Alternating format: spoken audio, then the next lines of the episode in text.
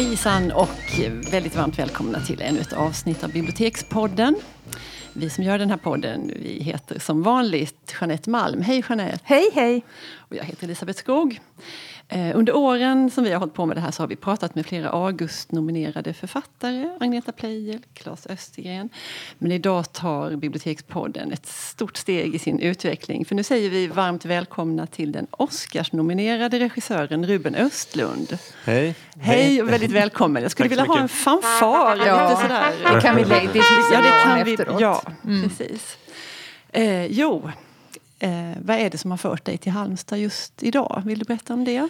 Ja, men bland annat så ska vi ha ett samtal här på biblioteket tillsammans med äh, filmentusiaster från, från regionen. Här då. Och äh, sen är det också att äh, Akademi Valand Film som jag jobbar på har en utställning här på biblioteket som heter Kamerans ABC. Eh, som handlar ju om eh, den rörliga bilden, alltså om, om, om grunderna i filmskapandet helt enkelt. Eh, och det är ehm, eh, Kalle, Linda och Klara som är från Akademi Valand Film som har byggt den utställningen och som är här och visar upp den också. Så att det är väl någon sorts eh, samverkan med det som det här sker. Då. Spännande.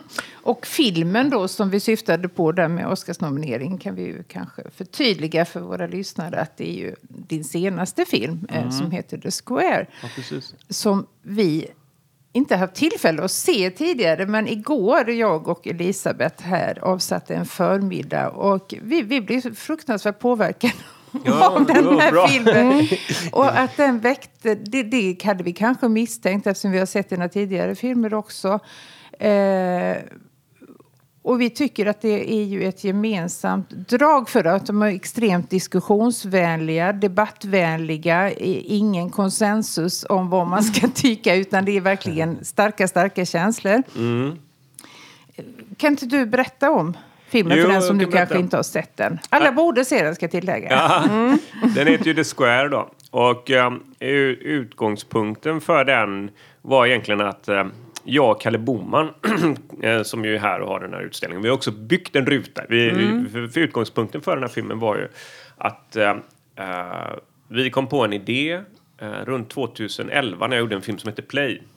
Eh, som skulle förändra vårt beteende, människors beteende på offentliga platser.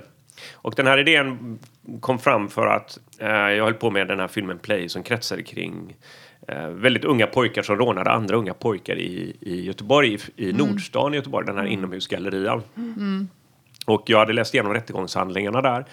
Och det man såg då när man läste rättegångshandlingarna var att bystander-effekten var väldigt stark. Och bystander-effekten är ju att vi blir passiva i offentliga miljöer, att vi inte har en förmåga att ta ansvar. Eh, så att trots att de här rånen då skedde liksom mitt på dagen med jättemycket människor runt omkring så var det väldigt få vuxna som ingrep i de här rånen. Är det för att alla tror att någon annan ska ingripa? Ja, det är ju liksom Eller? den, vad bystander-effekten beror på. ju- Det är ju må- många olika mekanismer, men bland annat är det ju det då att man, tillsammans så blir vi oansvariga helt enkelt. Att ju fler människor vi är på en plats, desto mindre benägna är vi att, att ta ansvar då. Och det är ju en sociologisk liksom, term som kommer ifrån alltså, eh, studier om mänskligt beteende. Liksom. Så, och, eh, eh, men då de här, när de här rånen skedde så var det så tydligt att eh, vi hade svårt att ta ansvar i Göteborg helt enkelt för de här pojkarna och de här barnen som blev rånade. Och Barnen frågade inte heller om hjälp till de vuxna. Trots att de var, liksom, befann sig ofta bara ett par meter ifrån Aj. de här händelserna. Och då pratade jag med min pappa om det här. Och min pappa han berättade en historia som också eh, hamnade i filmen till slut, i till slut. Han berättade att när han var eh, sex år gammal så hängde hans föräldrar en adresslapp Ja, runt halsen på honom och skickade ut Skickade- honom att leka liksom, i centrala Stockholm. Och eh, eh, det var så tydligt när han berättade det att då på 50-talet när detta var, då såg man andra vuxna som en tillgång. Som någon som skulle hjälpa ens barn. Ja. Och som också, det fanns ett socialt kontrakt att jag som vuxen hade ett ansvar för andra barn. Ja. Så att det, det var mitt ansvar också att, att liksom, eh, uppfostra barn, alla barn i samhället på ett sätt. Då. Och idag så när jag tänker på hur jag uppfostrar mina barn idag då, så är det nästan som att man lär sina barn att andra vuxna är ett potentiellt hot istället. Ja, mm.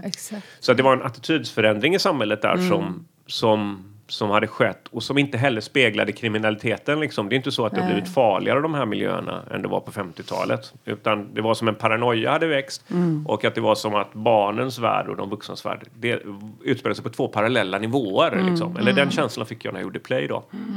Och i den här kontexten då kring den här attitydsförändringen i samhället så kom en idé upp uh, att uh, vi skulle skapa en symbolladdad plats där vi skulle påminna om vår roll som medmänniskor. Och uh, den här symbolladdade platsen den blir i formen av en ruta. Och att man skulle bygga upp en överenskommelse kring den här rutan. Att om någon står i den, då är det min plikt som förbipasserare att adressera den här personen och säga jag ser att du står utan, hur kan jag hjälpa dig? För att bryta den här passiviteten, bryta bystander-effekten då. Och eh, för mig var den här idén väldigt mycket liksom en, en sorts, eh, ska man säga, ja men den var, jag ville likna den vid ett övergångsställe. Eh, du vet, ett övergångsställe är ju en ganska fantastisk uppfinning där vi med ett par streck i marken har lyckats bygga en överenskommelse att bilisterna ska vara försiktiga med fotgängare. Och vi respekterar de här reglerna, alltså bara med ett par streck i marken. Och om man tänker på de trafikreglerna så tycker jag att de är intressanta. för eh, jag tror att det var 63 eller 67 så bytte vi ju från vänstertrafik till högertrafik i Sverige. Och det skedde ju under en natt. Ja. Så att Ja. imorgon ska alla börja för, köra på höger sida. Och vi lyckas genomföra gjorde det. Ja. Så män, mänskligheten har ju en förmåga till ett gemensamt projekt, alltså till en gemensam överenskommelse som sträcker sig väldigt, väldigt... Alltså det är ju, ja, hur många mi- Jag tror miljoner det finns människor? en flygbild från Stockholm, någon väldigt vältrafikerad gata, just från klockslaget Just det. när bilarna liksom det. Körde över på Just det. andra och det skedde sidan. ju mindre trafikolyckor den helgen och Ja. den följande tiden än vad det hade gjort liksom, i trafikhistorien i Sverige. Då. Att, men det som jag tycker att det säger är ju att eh, vi kan komma överens om saker och ha en gemensam, eh, gemensamt socialt kontrakt som, som kan förändra vårt beteende. Och tanken med den här rutan då var ju att man skulle eh, skapa som, en, som ett påbudsmärke inom trafiken där vi skulle ändra det sociala kontraktet mellan oss. Då. Och att inte göra sådana frågor som handlar om omsorg och tillit till politiska eh, slagträn. Ju. Alltså man gör ju väldigt ofta den här typen med liksom eh, till, till en höger eller vänsterfråga liksom. Och där det egentligen är, det blir någon sorts politisk retorik kring, kring det, hur vi ska skapa ett sa bättre samhälle och istället dra ner de här frågorna till en väldigt, väldigt praktisk och beteendemässig nivå. Då. Och, eh, eh, så då kom den här idén upp att vi skulle skapa den här rutan. Och då, Kalle Boman som har varit med och jobbat med den, eh, han drog också många eh, paralleller till eh, de mänskliga rättigheterna som skrevs efter eh, andra världskriget. Ehm, eh, och, eh, mm, så vi formulerade en sorts innehållsförteckning som, eh, som blev rutan är en frizon, förlåt, rutan är en frizon där omsorg och tillit råder i den av lika rättigheter och, skyldigheter utan åtskillnad. Så att det blev något sorts humanistiskt projekt. Så det är någon sorts blandning mellan den här övergångsställsidén och en, liksom, eh, de mänskliga rättigheterna. Då. Och den, det, den, den rutan i sig, den byggde vi sen i Värnamo. Den har ju byggts i Värnamo. Den har ju funnits där. Den firar ju treårsjubileum i år i april. Utomhus eller på... Den finns i, i- på Ja. ett torg i Värnamo. Och eh, där har den ju, om man googlar på Värnamo Nyheter och eh, rutan så den har använts i väldigt många olika tillfällen. Wow. På, på, på ett, till exempel har det varit när det har varit såna här, det har varit unga pojkar som har blivit utvisade som har varit flyktingar här. okej, Då har man ja. gått dit och haft en manifestation. Det här dådet som hände i Trollhättanskolan, då hade man en manif- manifestation för det. Det var eh, funktionshandikappade som blev av med ett bidrag, då gick man dit och demonstrerade. Varenda gång har då Värnamo Nyheter kommit tagit en bild och liksom gjort någonting av det. Men så att, så att det, det, det, är ganska, det är ett roligt exempel på att den har faktiskt har fått en effekt, den här rutan i det då. Och, eh, men, men så den tematiken då eh, låg till grund för, för eh, den filmen som jag sen gjorde då, sen började skriva, eh, som heter The Square. Och anledningen att den filmen utspelade sig på ett konstmuseum som den gör då, det var bland annat för att vi blev inbjudna i Värnamo till eh, Vandalorum som är ett konstmuseum där. Eh, och att vi gjorde en utställning kring rutan. Så att, eh, så att själva rutanbyggandet i Värnamo och den utställningen där blev som en researchperiod för mig för filmen. Då. Ja. Ja, nej men ska vi, ska vi prata mer om filmen? För vi var väldigt upptagna av den. Är det något som vi Ja, vi vill passar på? vi passar på att fråga. Eh, Men någonting som vi tänkte på efteråt, att du placerar händelser i filmen som inte alls förklaras. Och Mm. vi tycker det är himla häftigt. Bland annat det här att kungahuset finns inte. Ja. Förstår man genom vissa signaler. Eh, journalisten där, hon har en apa eller en schimpans eller vad man nu säger. Ja. Sitter och bläddrar i en veckotidning, sitter och Ritar med ritar med kritor. Ingen förklaring, eh, ingen frågar varför har du den här? Alltså, Ja, apan kan jag berätta, den är väldigt... Eh, den är, alltså jag, innan vi satte igång med att spela in filmen så läste jag igenom manuset. Eh, liksom, kanske var två, tre månader innan vi skulle börja med inspelning. Så kände jag så här, det är någonting som är lite safe liksom. Det är något som saknas. Eh, och då åkte jag och Erik Kemmerov som är producent, vi åkte iväg till, vi åkte till här, vi åkte till Varberg och liksom bodde på det här eh, Havanna-hotellet Ja, som finns ja, där. Ja. Och försökte liksom komma på vad, vad problemet med filmen var.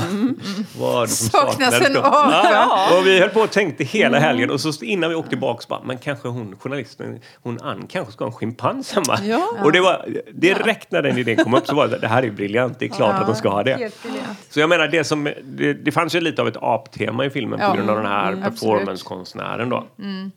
Men, men jag tänkte att om det kommer in en apa sådär en halvtimme in i filmen utan någon förklaring, då får ju publiken vara beredd på precis vad som helst kan hända här. Ja. Så man blir på tårna lite som publik. ja, så men man, blir så här, man måste man måste vara med liksom. Ja. Nej, men om man gillar det också tycker jag, för det är precis som när man läser böcker, att, att det måste finnas lite gåtor kvar. Det- Man vill inte ha allt förklarat, Nej. allt Nej, så precis. tydligt. Utan det, och, nej, men för det var ju precis det som hände, vi började prata om det idag här. Ja. men den där schimpansen och det här med slottet och vilken tid utspelar den sig. För det är ju någon som säger det, ja men jag har nyckel till slottet, vi kan kila in där och titta lite. Eh, ja, men det tycker jag är så Ja, men härligt. det kan jag berätta också om när ja. det gäller slottet så för att när jag höll på och skrev manuset så funderade jag länge på vilken typ av museum det här skulle vara. Då. Mm. Om det skulle vara ett sånt där modernt museum, vet, inspirerat av Moderna Museet Ja. i New York eller en- någon sån här Guggenheim-museum eller så. Mm. Eh, Men så var jag i Paris och så var jag i Versailles eh, och, och Louvren. Och det är ju gamla slott som man gjorde till museum efter, man, eh, eh, efter franska revolutionen ja, och efter man avslutade monarkin helt enkelt. Och då tyckte jag att det var både komiskt fall filmen utspelade sig i ett parallellt existerande Sverige eller kanske ett närliggande framtid när monarkin är avslutad. Och Sverige har blivit en republik. Och vad skulle vi då ha gjort med Stockholms slott? Liksom? Jo, men vi gör naturligtvis museum av det då. Ja. så det tyckte jag var en sån här... Ja, men det, är, det, det, och det, det som jag menar, det som är kvaliteten med liksom fiktion, fiktionen är ju att man kan ta tilltag som gör att vi måste provoceras i tanken kring vår egen tid och den tiden Ja. vi lever i. Så det är väl ett typiskt sånt grepp, tänker jag då. då. Ja. Ja, det var en annan sak som vi också diskuterade här nu. Det handlar om den här huvudpersonen Christians personlighet. Eh, för det var några särskilda drag hos honom som, som jag liksom klickade när jag såg och som är väldigt, det finns mycket igenkänning i det. Men den här personligheten som, som aldrig kan säga det man ber om att få höra. Ehm, och det kan gälla små saker och stora saker men han, han förvä- han, ehm, den kvinnliga motspelerskan tror att han har glömt hennes namn. Och, Ja. och vi tänker det har han nog. Och så, så är det en ganska lång scen där när han, han vill inte säga, han vill inte ge henne det. liksom. Det Nej. återkommer, det är flera saker som han, när han känner något krav. att- Pojken, varför inte be om ursäkt? Ja, ja. Det var det enda han ville ha. Han ville ha en ursäkt. Den kunde han inte ge. Sen när han väl ger det så handlar det Så om är det sent, ja. identitetspolitik och Ja, han kommer liksom in på helt andra saker. Just det. Eh, mm. Ja, men jag kan väl säga, alltså det som jag tänker, jag tänker inte så ofta på huvudrollspersonerna eller karaktärerna i filmerna som att de har så specifika drag, utan jag försöker alltid hitta en specifik situation som kan tvinga fram beteendet. Då. Så, att, eh, så, att, eh, så att jag tänker alltid att om inte jag kan identifiera mig med den här huvudrollsinnehavarens dåliga beteende, om man säger så, då har jag misslyckats. Liksom. Så jag måste hitta eh, en, en, en förutsättning för att det dåliga beteendet ska kunna uppstå. Och det, jag menar, om man tittar på sociologi som jag är intresserad av så är ju sociologi är ju intressant för att den, den skapar fällor för oss människor där där sociologin är intresserad av när vi misslyckas. Och så tar man det här misslyckandet som ett exempel för aha vad intressant att eh, liksom, ni, ni känner säkert till de här milligram-experimenten och sådär, när man ger ström till en testperson och sådär. Och istället för att lägga skuld på individen så använder man de här experimenten som ett sätt att liksom förklara vårt beteende. Och jag tänker mycket mer så när jag gör filmen också att med rätt förutsättning så kan vi ju bete oss väldigt korkat och göra saker som vi kanske inte är så stolta och som går emot våran liksom, moral och etik och sådär. Och då, då letar jag alltid efter den förutsättningen. Eh, så, så det finns ju mycket eh, mellan, mellan Christian och den här eh, journalisten då så är, finns det ju väldigt mycket skambelagt liksom i att de har haft någon sexuell relation tillsammans. Och, Ja, men eh, inte man- ens det kunde han verbalisera. Ja, men Förlåt, åkte- eh, han- När hon, eh, den här scenen på eh, museet dagen efter. Ja, just det. Eh, och vad gjorde vi igår? Ja, Ja, vi det. drack vin. Ja, men vad gjorde vi sen? Alltså, det var ju... Ja, Ja, men det, det här tangerar lite någonting annat som vi har funderat på. Det är, som sagt har vi sett flera av dina filmer. Att det finns återkommande de här liksom lite, eller lite de här obekväma pinsamma scenerna som man också kan känna igen sig i och som ofta handlar om att man, man väljer fel i stunden. Man, man kan agera på något rätt sätt och istället så, så tiger man.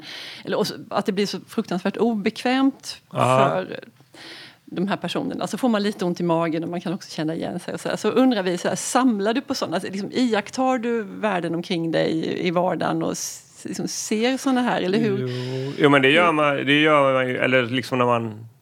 Men jag antar att precis som när ni håller på med den här podden då så blir det ju plötsligt att man tittar på världen på ett annorlunda sätt Ja. för man vet att man ska leverera någonting. Och så samma sak blir det när man håller på med ett filmprojekt tycker jag att, eh, att man just det man blir ju väldigt observant på sitt egna liv och det man är med om på ett annat sätt just när man är en skap när man är en skaparprocess. Liksom. Det är ju det som är fantastiskt tycker jag med att vara kreativ på något sätt. Att Man får syn på tillvaron och tillvaron blir rikare. Liksom.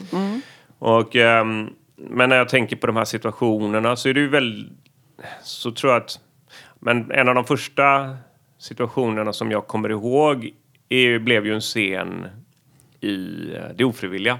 När den här lärarinnan säger till sina kollegor Du kan väl titta på mig också när du pratar. Kommer ni ihåg den scenen? Nej. Ja, men det, är, det är ett kollegie och så sitter en lärarinna tillsammans med sina kollegor i kollegierummet. Och så sitter då två stycken och samtalar med varandra. Och eh, plötsligt så säger den här lärarinnan, du kan väl, du kan väl titta på mig också när man pratar? Ja. Du behöver inte bara titta på Anette hela tiden. Eh, så hon påtalar att hon känner sig utanför då på något sätt. Och det var en sån här i den scenen så skapas det ju någon extrem liksom så här, eh, obekvämhet för att någon liksom blottar sin svaghet Ja, också, precis. Och, mm. Och, eh, och vill men- ha något. Ja, precis. Ja, mm. Och det är ett minne som jag har att min mamma sa till eh, grannen när vi var, vi var över hos grannen och jag liksom nästan somnade i hennes knä. Och så hör jag plötsligt min mamma säga, du kan väl titta på mig också Johan när du pratar. Du behöver inte bara titta på Anette. Och den stämningen som var efter den här pinsamheten.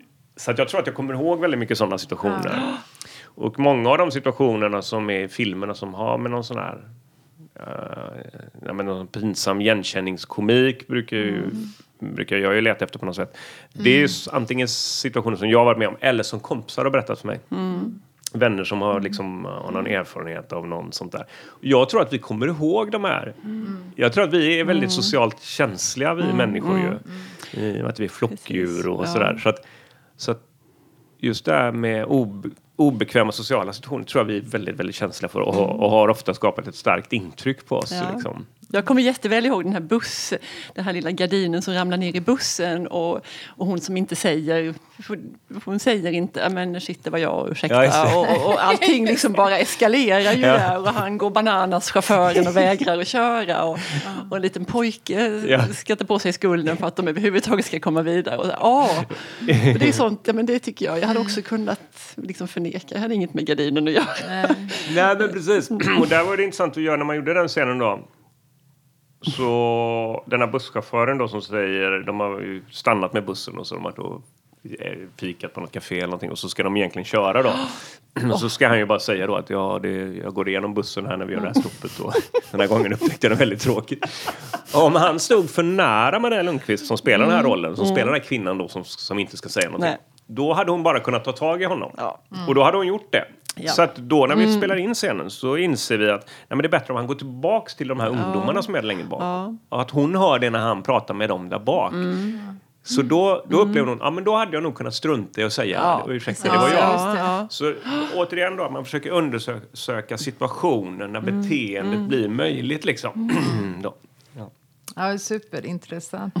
eh, det här, om vi återgår då till eh, den aktuella filmen The Square så utspelar sig den i konstvärlden som vi har pratat om. Och du ger ju också en väldigt trovärdig bild av hur det fungerar, eh, hur man arbetar. Men den är ju inte helt och hållet smickrande. Eh, det finns flera jätteroliga scener där eh, journalisten ställer en väldigt naiv fråga. Jag förstår inte det här, säger hon. Och så läser hon upp en programförklaring som är helt obegriplig. Och säger att ja, men jag kanske inte är så eh, akademiskt lagd. Det är nog jag som inte förstår det här. Och då förstår man att han förstår ju inte heller. Eh, chefen för museet. Eh, och det finns också scener med grushögar eh, Ja. som en städare då råkar... Ja. Vart skulle jag komma? Jo, jag skulle komma... Har du fått någon reaktion ifrån den här världen? roligt, Hur, vad, vad tycker de om den? Alltså jag har ju visat film på lite ganska många olika konstmuseer, bland annat Moderna Museet i Stockholm och um, Pompidou i Paris och sådär. Men jag skulle säga att de flesta reagerar inte... Alltså, de flesta förstår ju att liksom det är en satir som på något Ja, sätt... Jag kommer ju- naturligtvis kommer jag driva med konstvärlden om jag gör en film om konstvärlden. Alltså, eh, och det skulle vara samma sak om man gjorde en film om filmvärlden. Eh, Det finns extremt mycket som, som man kan vara kritisk mot där. Och jag menar, det är ju det man använder filmen av tycker jag. Alltså, det finns ju saker som är bra med konstvärlden eh, och så finns det saker som är ganska dåliga med konstvärlden. Och om man inte vågar titta självkritiskt liksom, mot, mot det område man Nej. håller på med, då har man lite dåligt självförtroende, tycker jag. och, så de flesta har inte så stort problem med det, men det är Nej. vissa som känner sig hotade av det. Och det säger ju något intressant på något sätt. Verkligen. Ehm, men den här, PR-killarna där och, och deras. Ja, det är så mycket i den filmen som man... Vi får nog se den igen, Elisabeth. Vi kan ha en liten filmcirkel. Filmcirkel. Ja, Det- eh, ja. absolut. Eh, jo, nej, men och så har vi en fråga som återkommer lite då och då här i podden som vi gärna vill ställa till dig också. Och det är om du skulle vilja beskriva en, en riktigt bra dag på jobbet. Vad är det som händer då? Hur funkar det då när du, har liksom, när du känner att nu kommer jag till min rätt? Det här är... Ja, men det som är, det är ju intressant med, med att göra film tycker jag för att det, det har så olika processer. Liksom en process är ju att man håller på och samlar idéer och skriver ett manus. Eh, och så är det ju en process som är inspelning och sen så är det en process som är klippningen då. Och sen så är det ju det här då som är efteråt att man åker runt och gör mycket intervjuer och så. Så det, det är lite olika men i den fasen jag befinner mig nu då så befinner jag mig i någon sorts skrivande fas. Eh, och eh, För nästa film. Ja. Ja. och då brukar jag säga som målsättning för mig själv är att varje dag ska jag komma på någonting som gör nästa film lite bättre. Eh, Det är och- ganska höga mål. Ja, och det, Varje men dag men, men, ska jag- detta hända. Ja, ja. Ja. men, men det är ju sån lång, det, är liksom, det tar ju tre år ti- ti- tid nästan att göra en film. Alltså Mm. från idé till att filmen är klar tar ju tre års tid. Eller det har gjort det för mig då, Mm. de här processerna. Och mm, en av de viktigaste egenskaperna tror jag man är långfilmsregissör, det är att man har uthållighet. Liksom. Att man inte tröttnar på idén utan man faktiskt kan hålla på med den så Mm. lång tid. Det, det är nog lite en läggningsfråga tror jag. Vissa har ju, vill ju göra kortare och snabbare saker och, men, men jag trivs bra med det. Och, men, och då måste man göra delmål liksom, Mm. för, att, eh, för att man ska upprätthålla energin. Och det är väldigt, väldigt små saker. När jag tänker att en idén ska förbättras på något sätt varje dag så kan det vara väldigt, väldigt små saker. Eh, det kan vara bara att jag kommer på, just det, det är så den där repliken ska sägas eller sådär. Eh, så att jag måste säga att en, en bra dag på jobbet är en sån dag när man känner ja, nu kom jag på någonting som gjorde att den här... Jag vet ännu lite mer om hur den här filmen ska genomföras och, eh, och ofta när det är en sån här idé, vet, man kan inte låta bli. Man, kan, man, är så, man tycker det är så jäkla bra så att man kan inte vänta innan man får berätta den för dem man jobbar tillsammans Nej. med. Så man ringer genast så här, ni måste höra vad jag kommit på. Vi ska ha en apa med. Precis. Ja, men det var verkligen en sån dag. Vi var ju helt... ehm, ehm, man, man, man blir också så här, jag kan inte vänta innan publiken ska se den här scenen. Alltså den känslan då. Åh, vad härligt. Ja, så att... eh, Ja. ja. Avslutande fråga. Eh, vi har lite, lite fasta punkter i den här podden och det är att vi nästan alltid slutar med ett boktips. Men idag ska vi bryta även den traditionen och be om ett filmtips istället. Och gästen, Ruben, får börja. Eh, Vad ska vi se nu efter den här fantastiska Nej, filmen? men jag tycker en film som jag gillar väldigt mycket. Uh, och jag har så många olika filmer jag skulle kunna tipsa om. Men jag kan tipsa om en då som jag tycker är väldigt uh, fin. Som heter Holy Motors av en fransk regissör som heter Leo Carax. Okej. Ehm, och eh, där är det en, en skådespelare. Om man gillar att titta på skådespelarprestationer. Eh, man, kan ha den, man, man kan ha den ingången lite när man tittar på den Holy Motors. För då, då är det en... vad heter den här skådespelaren nu då? Uh, heter han Ja, nu vågar jag inte svara på det, men eh, titta upp vad han huvudrollsinnehavaren heter. Då, då spelar han åtta eller nio olika karaktärer i den här filmen. Egentligen går filmen ut på att det är en person som sitter i en limousin. Och så blir han avsläppt på ett speciellt ställe och så spelar han till exempel en romsk tiggerska. Eh, han spelar en sån här motion capture eh, person i en sån, du vet när de håller på med såna här visuella effekter till en film. Han spelar en pappa till en dotter. Alltså filmen går bara ut på att han åker i den här limousinen och går ut och spelar olika roller. Och han gör en sån extrema prestationer, eh, den här skådespelaren. Eh, men titta på den. Verkligen. Ja, det ska vi Mm. göra. Vad säger Elisabeth? Ja, nej, men nu blir det ett hopp här till. Jag tror en av de filmerna som jag sett allra flest gånger det är faktiskt Smala Sussi av Ulf Malmros. Ja, eh, som jag tycker är så... eh, Och vad jag gillar med den, jag tycker jättemycket om den, det säger sig själv eftersom jag sett den så mycket. Då är det dialogen som jag tycker, jag kan massa repliker Ja. utantill för jag tycker de är så otroligt välfunna. Och så är det något annat som den har och det är blandningen av humor och vemod som jag tycker är oslagbart. När det blir rätt så tycker jag att det är så, man får flabba lite men där är också ah, vissa hugg av annat. Och så tycker jag att Lotta Teile är så enastående bra i den här rollen som Gudrun med fönen Ja, just det. i Smala Sussi. Ja, och så tycker jag också att musiken är väldigt välfunnen och verkligen liksom bidrar med någonting till helhetsupplevelsen. Som, inte bara något som är sådär i bakgrunden som man gillar eller inte utan som verkligen hör ihop med hela filmupplevelsen. Ja, och du Jeanette, vad Nej, skulle du slå ett slag för? mig. Och det är svårt att erkänna så här. Men alltså, jag är egentligen inte så mycket filmmänniska. Eh, utan på senare år har det blivit fler och fler tv-serier. Tidigare har jag varit ännu mer extrem för då har jag bara läst. Jag har liksom inte tittat på rörliga bilder. Eh, men det har eh, jag bättrat mig på. Men det har också kommit så många tv-serier av eh, hög kvalitet. Och när vi såg The Square igår så skrek jag när en av huvudpersonerna kom in. McNulty, sa jag! och det är ju Dominic West som eh, spelar då en tillrest eh, konstnär Ja, som intervjuas av den andra fantastiska... Alltså det är ju otroliga skådespelare i, i filmen Ja. också.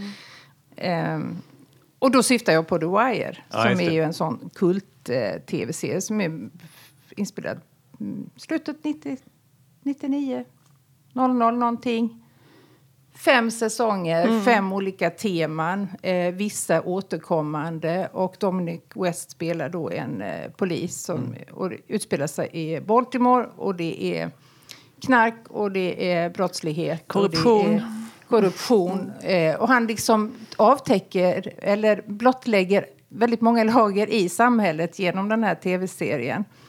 Och jag tyckte jag kände igen också mycket ur, eller anledningen till att jag tyckte om din film, det är också att han jobbar mycket med tablåer, eh, fristående tablåer. Så, Och det är så in i minsta detalj intressant och välgjort. Så alla som inte har sett Wire borde faktiskt göra det. Ja, det var det. Det var det hela. Tack för att du kom. Ah, tack så mycket. Tack, tack. Då! Hej då! Hej då.